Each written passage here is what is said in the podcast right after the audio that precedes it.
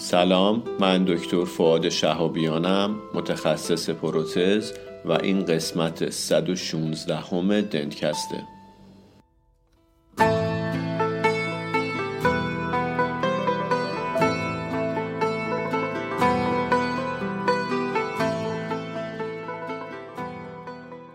دنتکست مجموعه ای از پادکست هاست که در اون ما با همدیگه مقاله می‌خونیم. یعنی مقالات خوب و جذاب رو انتخاب می‌کنیم با همدیگه مرور می‌کنیم و به اشتراک می‌ذاریم.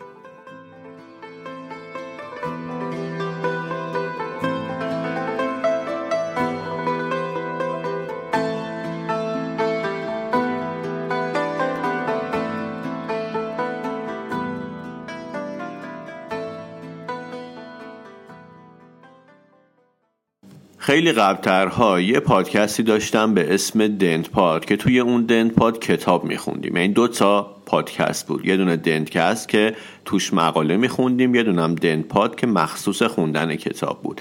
بعد از یه مدتی کار دنت پاد رو متوقف کردم چون دیدم سختمه که بخوام همزمان دو تا پادکست رو کاور بکنم و پیش ببرم. بعدش هم که کلا توی دنتکست کتاب خوندن هم وارد شد و الان توی دنتکست کتاب هم می‌خونیم. توی دنت پاد اون اول شروع کرده بودم کتاب گلوبال دیاگنوستیس رو خوندن. کتاب فوق و به نظرم خیلی خوبه با ارزشه. و تا فکر کنم سه چهار تا فصلش هم رفتیم جلو و بعد متوقف شد. الان خواستم دوباره این کتاب رو شروع کنم خوندن. گفتم که خب شما هم همراه من باشید. اون چند فصلی که توی دنت پاد پادکستش کرده بودم اونها رو به اشتراک می‌ذارم توی DentCast و از اونجایی که پادکست نشده وقتی که خودم دارم می‌خونم مجدد پادکستش می‌کنم و با هم دیگه گوش میدیم. الان فصل یک کتاب Global Diagnosis قبلا توی قالب DentPod به اشتراک گذاشته شده آوردم توی DentCast که اینجا با هم دیگه بشنویم. این کتاب رو هم همزمان با کتاب Zero Bone Loss Concept میریم جلو. با من همراه باشید.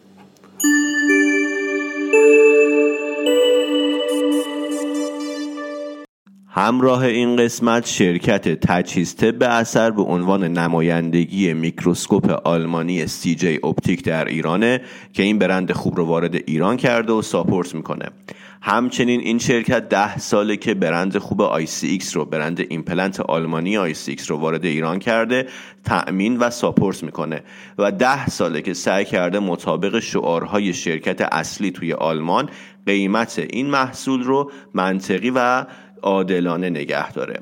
پس همراه این قسمت ما شرکت تجهیز طب اثر و ایمپلنت آلمانی ICX و میکروسکوپ آلمانی CJ Optik هستش.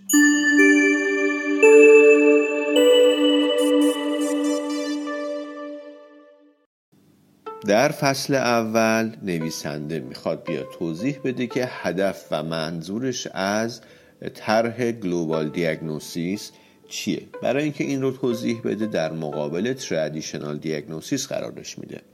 یعنی روش تشخیص سنتی که ما همه باهاش آشنا هستیم و به شکل روتین انجامش میدیم. یعنی بیماری که مراجعه می‌کنه اول میایم هیستوریش رو می‌گیریم و بعد chief complaint ش رو مشخص می‌کنیم چیزایی که هممون بلد هستیم.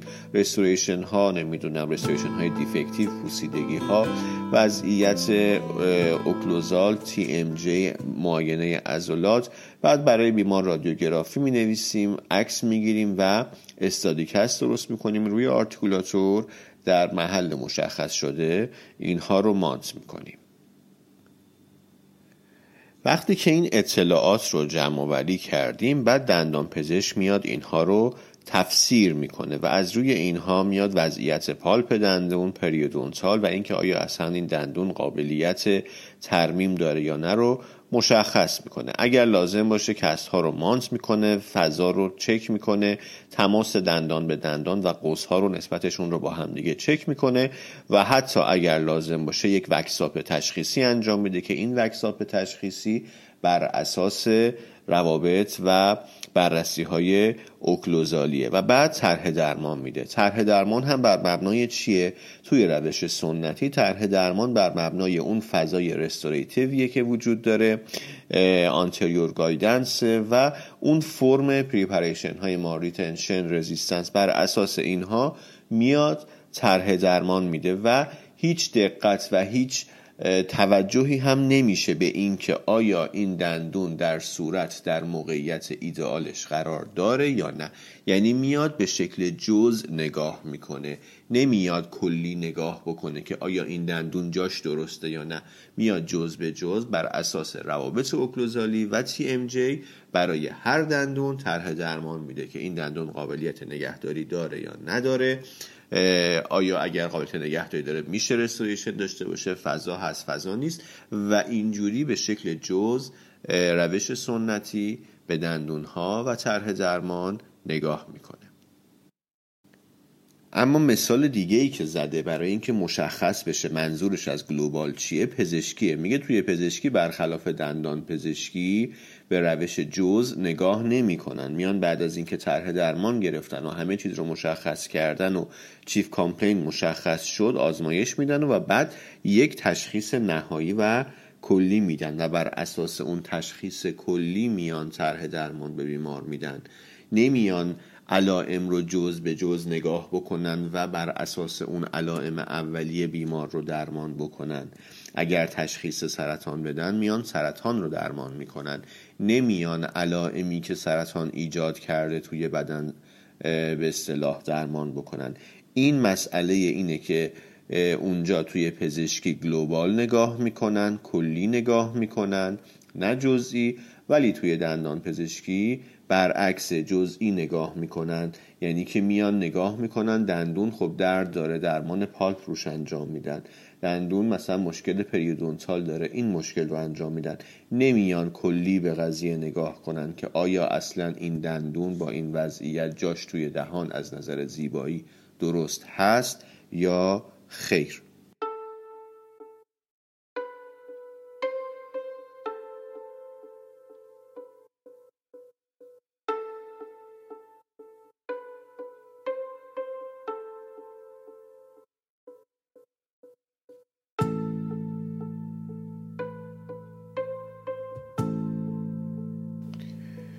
میگه توی پزشکی روند کار به این شکله که ما اطلاعات رو جمع آوری می‌کنیم بر اساس اون یک تشخیص گلوبال میدیم و بعد طرح درمان میدیم. اما توی دندان پزشکی به این شکل نیست.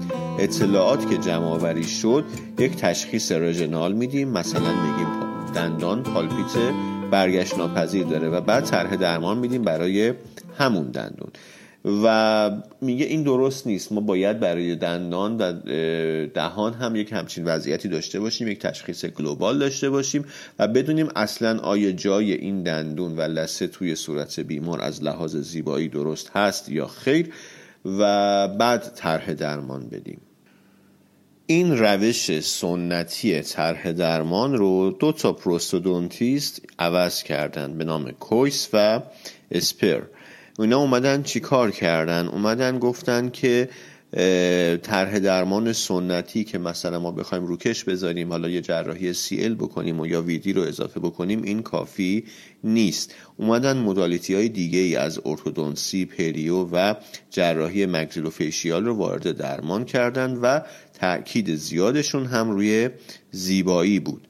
اونها اومدن به, به این باور رسیدن که اگر یک دندانی در موقعیت درستش در صورت بیمار قرار بگیره حتما function ش هم درست خواهد بود.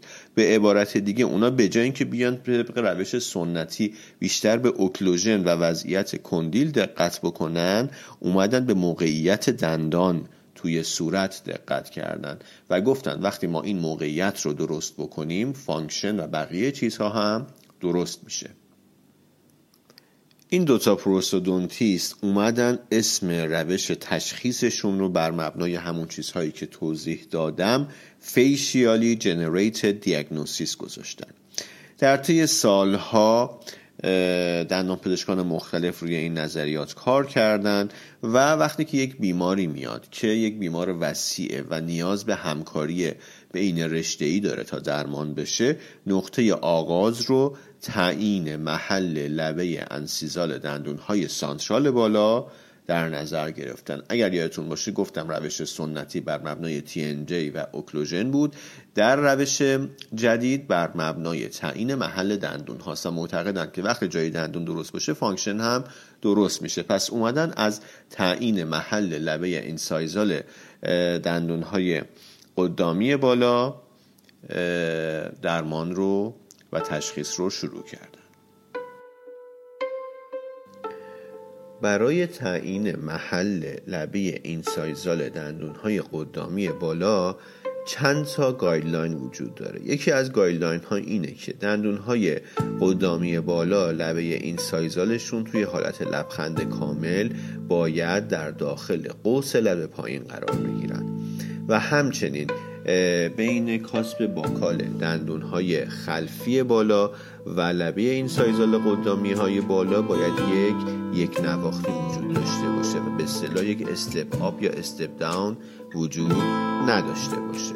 توی یک فرد معنس جوان معمولا 3 تا 4 میلیمتر توی حالت استراحت لبه incisal باید دیده بشه و در فرد مذکر یک تا دو میلیمتر و طول نرمال و متوسط central های maxilla 10 تا 11 میلیمتر. این چهار تا guideline هست برای تعیین لبه incisal دندون های قدامی بالا.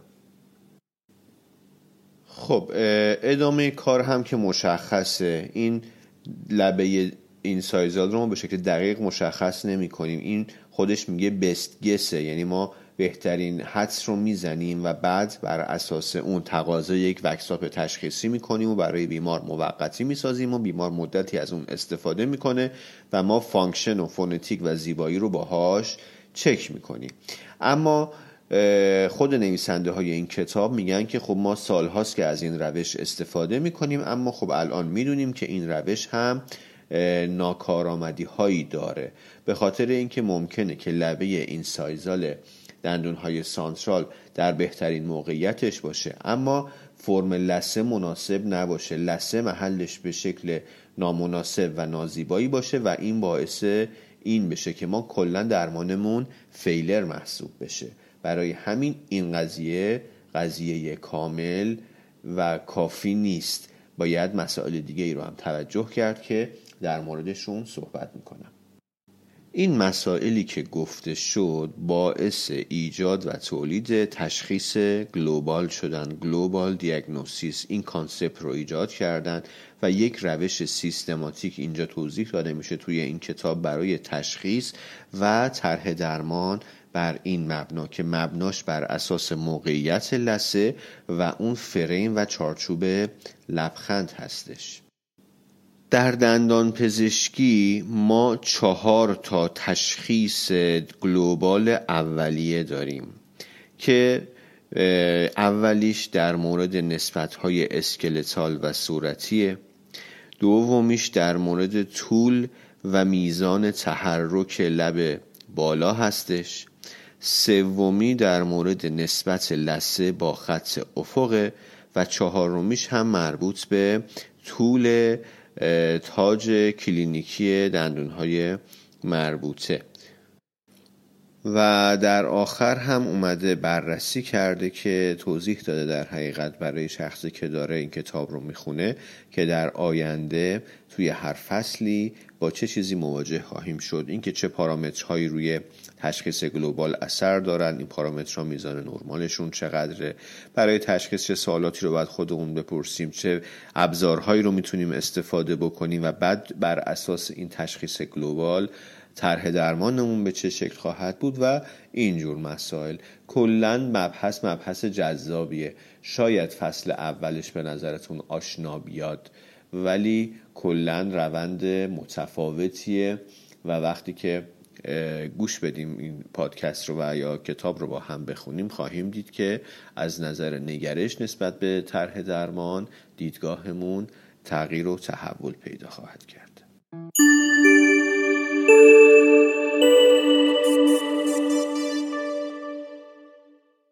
همراه این قسمت ما گروه راینو هستش شما اگر می‌خواین وارد دنیای دیجیتال بشین نیاز به یک راهنما دارین. فل بداهه ممکنه که ندونین از کجا شروع کنین چی بخرین چی کار کنین و چجوری یاد بگیرین. راینو می‌تونه بهتون کمک کنه.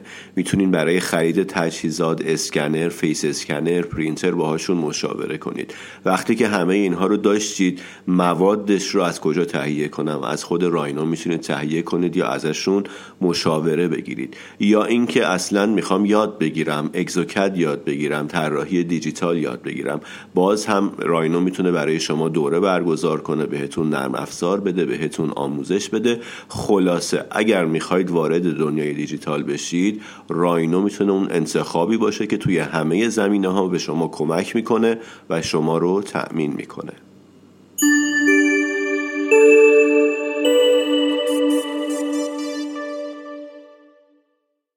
فصل اول کتاب گلوبال دیاگنوستیس به اتمام می‌رسه توی این پادکست.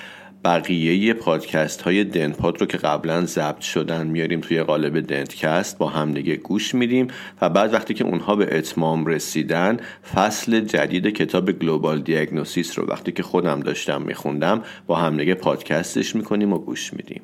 خیلی ممنونم که وقتتون رو در اختیار من گذاشتید. امیدوارم که اوقات خوبی رو داشته باشید. هر قطره اشکم هزار خاطر دفنه اینقدر خاطره داریم که گویی قد یک قرنه گلو می سوزه از عشق.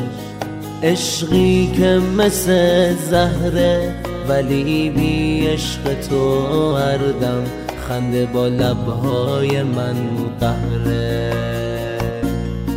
درسته با منی اما به این بودن نیازارم تو که حتی با چشماتم نمیگی آه دوست دارم. اگه گفتی دوست دارم. فقط بازی لبهات بود. وگرنه رنگ خودخواهی نشسته توی چشمات. هرچی عشقه